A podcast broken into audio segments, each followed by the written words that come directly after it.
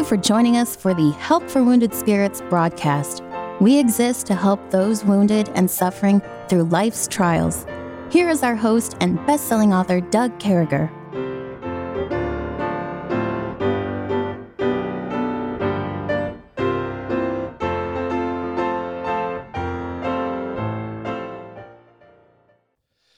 To be back with you, folks. I certainly hope this finds you well and in the arms of our Lord and Savior Jesus Christ. Uh, just want to give you a heads up. I just finished up a week of two surgeries and trying to get things squared away. And uh, so we're going to go ahead and we're going to listen to some pre recorded sermons and things of that nature that happened over the last week. But uh, we'll be right back with you. Make sure you listen to this. This is on the occasion of my 40th anniversary.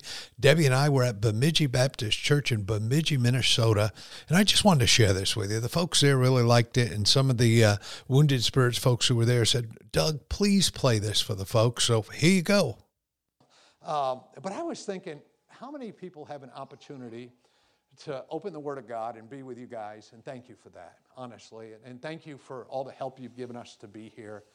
And uh, just thank you. Just thank you for being here. That's a real blessing to us. And I thought the week went well. It was a little lower than last year, but I feel like the depth was there. We already had people who went there and gave other people our names. I got people writing me, I noticed on the message system on Wounded Spirits tonight, from the meeting we had, from someone who worked at the camp, from somebody who came to the camp letting someone else know. And it's always great when you can see God working like that. And, uh, and, and I think I love this area. I've fallen in love with Lake Bemidji, and I just love walking around it. Uh, I love the people I meet here in town. You guys are great. And I don't think you're all smoking pot. I just think about half the people are. and, uh, and it's okay. You can give it up. It's all right. Just, uh, uh, but some people around here, they, they, you know, there's everywhere I go. This is what I know for sure. There's God's people, and they're making a difference. I believe you're doing that. And there's some people who are stuck somewhere, and we just want to come up alongside of them and, and be a blessing to them and help them along. And uh, I think that's a big deal. And then, of course, seeing Jeff and Char, love Jeff, and uh, him having a shoulder surgery and hanging tough. And, and Charlie there, you know, that's a good dog right there. But I got to tell you what, I mean, Charlie, the energy's not, Rusty's got the energy. So, uh, Rusty, so there was a deer in the yard. Charlie and Rusty come flying out the door. Charlie sits alongside of me and barks, and Rusty goes after him, man. Rusty's all in. So if you need a dog to borrow, borrow Rusty. That's the tough one right there. Uh, but if you want someone just to eat the table scraps, bring Charlie. And, uh, you know, Charlie, so I, I broke a treat in half because Jeff had me feel guilty because I was giving them both their own treat and I snuck them another treat. And when I did that, you know, Charlie like eats his treat. He does, you know how you have kids like that? They don't even chew. And Charlie's trying to pull it out of Rusty's mouth. Anyway, open the Word of God with me tonight. I'm sorry. We're in chapter two, we're in the book of John. And thank you. Thank you for being here. Thank you, Jeff. Thank you, Pastor, uh, for all you guys did this past week. It made my, my life complete. Uh, the Bible says over here in chapter 2 and verse number 1, it says, In the third day, there was a marriage in Cana of Galilee, and the mother of Jesus was there. And both Jesus was called and his disciples to the marriage. And when they wanted wine, the mother of Jesus saith unto him, They have no wine.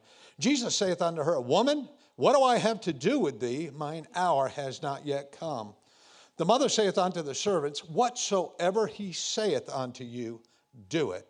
And there were set there six water pots of stone after the manner of the purifying of the Jews, containing two or three firkins apiece. Jesus saith unto them, Fill the water pots with water, and they filled them up to the brim. Dear God, we love you. Lord, we beg you if there's one amongst us tonight who's not saved, oh God, that none here would ever see the gates of hell and that you would save them and would be quick, Lord, to give you the honor and glory. You alone can save, you alone can change lives, you alone can help us. Lord, I'm sure as I talk tonight, there are many among us that are hurting physically, spiritually, mentally. I know, Lord, that we need, we need you. We need you to breathe. We can't even breathe without you. And we come to you tonight, Lord, and we would just ask you to open our hearts, open our ears, open our eyes to your message tonight.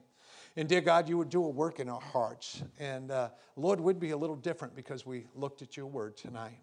We love you, Lord, and we need you in Christ's name. Amen. There's a lot going on here at the marriage. Uh, and uh, I, I, was thinking about this. You know, I go always go back to Debbie and my marriage. So here's the hard part here. I'll kind of go through it quick. So Debbie and I were not saved when we got together, and uh, we thank God. God kept us together during those times. But actually, just before I met Debbie, I had decided that I needed a girl to marry, and I came up with a plan to get one.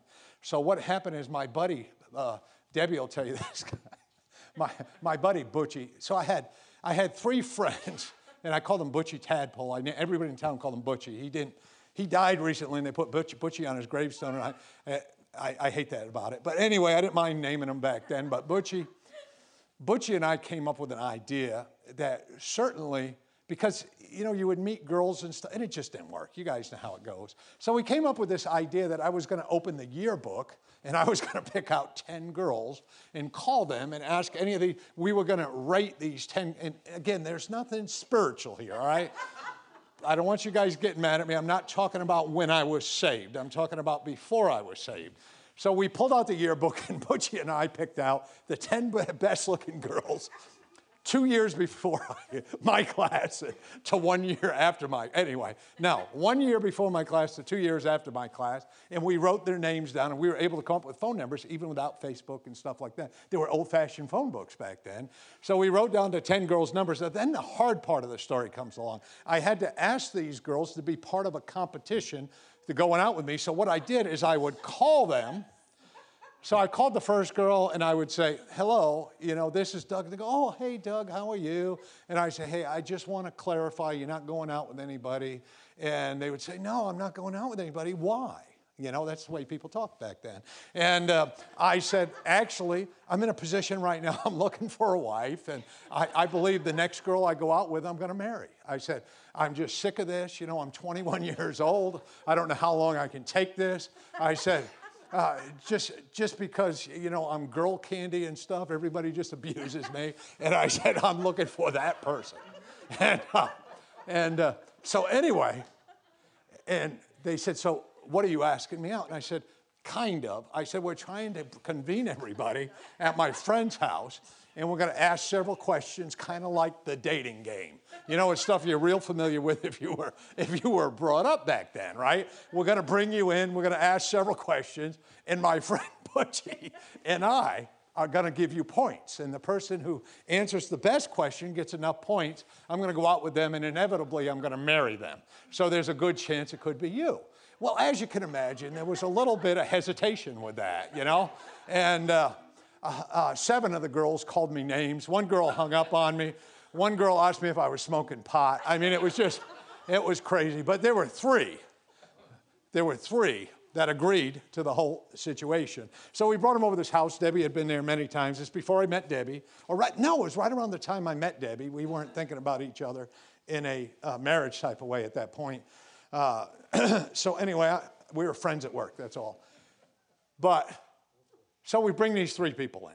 All right, and they're good human beings, you know. And we sat three chairs down around my buddy's house, and at this point, people are gathering from around town. You know, word got around Doug's marrying one of these three girls. He's going to make them his wife. It's going to be, a, you know. So I mean, these were good times. All right. So anyway, we brought these three girls in, and my buddy Butchie's sister took three by five cards, and she wrote out the questions real nice. It was real professional. And anyway, I got up there, I thanked them all for coming there and told them one of them ine- inevitably would be my wife. And uh, just hang in there that I thought a lot of all of them.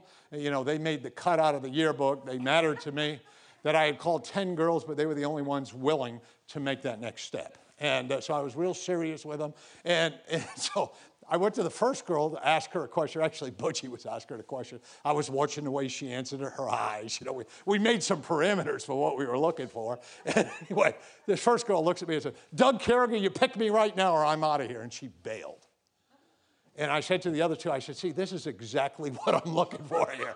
If, if one more of you would bail, this would be all done. I said, I thought enough of you to bring you together and congregate you. And uh, I, I'm going to marry one of you. And I said, the best thing we can do, we can still go through. And we went through all the questions, and no one, no one blew their tops or anything. And I got all done, and I said, listen, I said, statistically, you guys are even. You're a little prettier. You have a nicer car. I said, I said, I don't know what to do. And, uh, and Butchie, my buddy Butchie, he was a winner. He, he used to hit on Debbie all the time, too. He was like, listen, You both can win. Why don't you take me? Why don't you take Doug? And we're all done. Well, they didn't agree to that. But anyway, uh, Butchie got me in a fight one of the first times I went out with Debbie. He said some guy was, he was that kind of guy. But anyway, so we all agreed that I was going to pick one of them and I needed a week or two to finish up and that I could call with follow up questions as long as I gave both girls the same follow up question. We made some rules. Uh, there, there was nothing bad going on here. We hugged each other goodbye and they left. And I'm like, Butchie, I am messed up. And he says, I'm not. You know, I'd pick this one. I said, I was thinking about the other one. Well, anyway, to make a long story short, in the middle, I met Debbie, and, and Debbie like just became part of my life like that quick. And so I got these two girls out there, and they heard that I'm hanging out with Debbie, and they're like, I thought you were marrying one of us. And I said, man, it just didn't work. And I think if one of them would have passed, I, I really, that, that was God's will that neither one passed. Because I told Hey, folks, we'll be right back with you. Hang with us.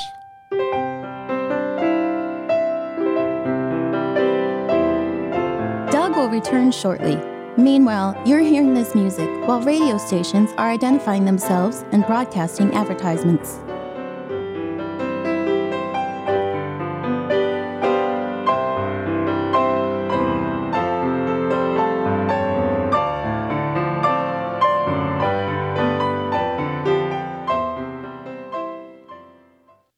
We are from Bemidji. Told them I'm all in. And uh, so, anyway, that's how Debbie and I got together. So, Debbie and I got together. Uh, I don't know what's going on with those other two girls, but I'll tell you, they were some good girls. And I'm very, I'm very thankful. They went the whole run with us, they answered a lot of questions. Uh, you know, some like, what kind of sandwich would you make Doug if he's hungry and you're married in the middle of the night? And they would talk about the construction of and they had some good sandwiches. and I mean, it's like, whoa, she's talking ham and cheese. She's talking roast beef. I mean, what do you do? It was hard. But anyway, so I met Debbie, and so uh, this wedding means something to me here in the Bible because God gave us a biblical marriage. I got saved. Listen, if you got married before you were saved, can I tell you something? God can touch you, touch your marriage, and touch your life. I believe God providentially kept Debbie and I together, and we we had a very good marriage, as good as it could be without Christ. And, and we really liked each other. So it came time to get married. We lived in an apartment in Baltic. We were getting married in our living room, and uh, we didn't know God. And I remember I wanted to do this right. We got engaged on Valentine's Day in February of 1983. And I, I remember everything was going good. Then we had to pick someone to marry us and we were kind of Catholic, but the priest didn't know who we were, and I hadn't went back, and I mean, it was just bad. So I called this one Justice of the Peace guy, and I said, hey, I'd like to marry, uh, you know, my fiance, and he said, you can have a Christian wedding for 50 bucks, a Mormon wedding for 25 bucks, uh, or a regular wedding for because he was a Mormon, or you could have a regular wedding for 25 bucks. And I said, you know, it's God. I'll splurge. I said, you know what? We'll go with the Christian wedding for 50 bucks. So that was on a Saturday, October the 8th at 1 o'clock. We scheduled the wedding. So I had my best man, Pat Benefield, good guy. He's an engineer. And then Debbie had her best man, my buddy Butchie Tad, who was always head on her, and uh, her maid of, her man of honor. And uh, so we were all set. Well, that morning, so I was a volunteer firefighter. I think one should serve the community and country the best they can. And I had a Plectron. And I also had a beeper, and we had the alarm right across the street from the house when a fire. So that morning, about 10 o'clock, with plenty of time to get married at 1 o'clock, it went, bah, my Plectron's going off. I never beat anybody to the fire station. I said, this day, I go bailing, man. I, I'm just in my car, and I'm like. I got my blue light on, beeping my horn, siren, blinkers, you name it. I'm flying. I'm the first one there. I get to drive the fire truck. I go running in there. I'm so excited. And uh, so I go running in there. I start up the fire. You know, I open the door, stop the fire truck, pull it up. And uh, the guy who always beat me there, I think he slept in his fire boots. This guy weighed about 400 pounds. And I can't believe you beat me. And I said, Well, it's all right. And we went and we went to the fire, and it was a dump fire. And man, that dump just kept burning, and I forgot about time. And, and I mean, they, they, we were drawing five inches right into the river and blowing out five inches. We had this beautiful pumper, and I'm out there fighting the dump fire, and I mean, time just escaped me. And this is what came over the radio Do you have someone out there, Chief, who's getting married in a little while? Maybe. That'll, that'll freak you out. I remember I said, Chief, that's me. He said, give the hose someone else to get my truck. I remember getting in this truck like it was yesterday. And I got in his truck and, and we're driving down the road and he looked at me and he said, It took 21 years for my wife to hate me. And you're starting out right there, right now. man, man, I remember I, I got to the house and I smelled like smoke and I was about an hour and dump about an hour, about an hour late. And I go busting in, and my buddy Butchie Tatters over there yelling at the Mormon preacher, You're waiting for him. He's fighting fire. He serves in the United States Army. He's getting all over him. And Pat's just laughing, and Debbie's mad. So I go banging in the house. She just pointed toward the shower. So I took a shower, and the first word she said was, I do. And, uh, and that's, a, that's a true story. But anyway, I tell you that It was 40 years ago. It was 40 years ago today at about 3 o'clock that we got married. But you know what the Bible says here? In the third day, there was a marriage in Cana of Galilee, and the mother was there. First thing I want you to think about is this married couple, because I think we can learn oodles from this married couple. You know what they did? They invited Christ to their wedding. Of all the people they could have invited, all the people they could have put on the invitation list, they said, We want our Lord and we want his disciples. We want them at the wedding. They invited Christ's mother to the wedding. They said, We want to ensure success in our marriage. We're going to invite everybody who's close to God, who knows God. We want to make this right. So, this married couple, right away, they start their marriage off right. They're inviting Christ. You know, we didn't invite Christ. I paid an extra 25 bucks and thought I was getting a, a, Christian service, but we didn't know Christ. I got saved, folks. I still remember the day. It was in October. It was in October, it was October 15th, 1993. I remember when I got saved, and the first thing I did, I was so excited I got saved, but a guy died in my arms, and I, I called up Debbie and I said, Debbie, and this is just before I got saved, I called Debbie and said, Someone died, it's not me, love you, bye click the phone. That's what you do in the army. You let people, you let your people know I'm not the guy who died, but you don't let them who, know who died. And and I remembered I got saved, and, and there was a big circumstances where there was an independent Baptist chaplain who actually led me to Jesus Christ. He opened the Word of God. It was just him and I. I can remember being down on my knees and him being over the top of me crying with his teardrops hitting me in the head and just begging God to save me. And, and, what a work God did that day. And I remember I went home. It took a few hours. We had a memorial service. We had a bunch of different things that went on. I remember I went home, and as soon as I got home, the, the chaplain immediately gave me a business card, and the guy's name was Bill Stewart. And uh, Bob Stewart, I'm sorry. And he says Bill was his brother, a missionary to Germany. Gave me Bob Stewart, the pastor of Hillcrest Baptist Church in El Paso, Texas. And he said, This is your pastor. If you need anything, call him. So as soon as I got home, I called him up and I said, I said, Pastor Stewart, I said, my name's Doug Carriger, and you need to get over here. I'm living with a reprobate. The phone went silent. And he said, What's your name? And I said, My name's Doug. He said, When did you get saved? I said, About 9:15 this morning. And he said, Where did you learn the word reprobate? And I said, I've never heard it before. I'm not even sure. He says, Well, here's what we're going to do. I'll never forget this. He said, we're not going to call Debbie a reprobate anymore. He said, We're not going to use bad words. He says, We're going to love her. We're going to pray for her. He says, I'm coming out, but no more bad words. He said, We serve a God who's not a bad word God. We serve a God who can help us. We got a church that's a praying church. He encouraged me on the phone. He said, I'll be right there. No names. And he hung up the phone. And about 15 minutes later, I hear a knock on the door. Hey, man, there's a guy out there with a five gallon hat on there in El Paso, Texas. It's like 100 degrees all the time. People say, well, there's no humidity. It's still 100 degrees, all right? Well, anyway, I, I open the door and say, get in. You're like up here, you open the door and say, get in before the cold gets in. Down there, you're like, get in before the air conditioning goes out. But I opened the door and said, no, come here, I want to look at your truck. And I just said, it's an old Chevy, five speed, six cylinder. He's like, doesn't matter, man, let's go look at it. I remember he put his arm around me and he said, Doug, today you received the greatest gift that anybody will ever receive their entire life. And he said, What we got to do is let's pray for Debbie. Let's love Debbie. He says, I'm going to go in and share the gospel with her. But that word reprobate may mess things up a little, or maybe, you know, it's not quite time for her. But I want her to know that I'm her pastor too, and that I love her, and that we're going to do everything we can to help her. And I remember I, we went back in the house, him and I prayed, and he put his hat down, and he came in. He was so kind. He sat there at our table. We had little Doug, who was three years old, and Debbie and I sitting there, and that pastor gave his testimony about being in the Korean War and accepting the Lord, and God wouldn't let him do anything else but serve him. And he was so kind, and he would stop and listen to Debbie, where'd you grow up? And he, he, he talked to her about her dad who had been in the army. He was, he was just so exciting, and he was so nice. And I remember sitting there, and the first time in my life, I'm like, God save Debbie. I'm just sitting there, I'm trying not to close my eyes and pray, God. And he didn't that night. But I remember Pastor getting up from the table. I'll never forget what he did. He handed her a business card. That was back before cell phones, anything like that. And he said, Hey, folks, I know that snuck up on us real quick. Listen, we're going to play the second part of this tomorrow. You don't want to miss that. We're so honored that you take the time to tune us in. We just ask for continued prayers as I continue to heal from my surgery and all that that's going on. We sure do love you. We look forward to talking to you tomorrow. For listening to our broadcast.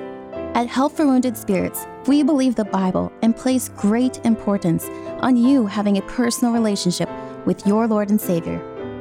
The Bible delivers a clear and simple message of salvation, outlining how you can begin your personal relationship now. First, recognize that you are a sinner, as all have sinned and come short of the glory of God. Second, understand that there is a cost to our sin as the wages of sin is death. Third, realize that Jesus alone paid that price. To receive salvation, simply ask the Lord to save you in Jesus' name while believing in your heart that He alone can save you, and He will. If we can help you with your salvation or to direct you to a local church, please do not hesitate to contact us. For additional helpful resources, including our new TV series, more information, or to donate and support this crucial ministry, please visit us at woundedspirits.com. May God bless you.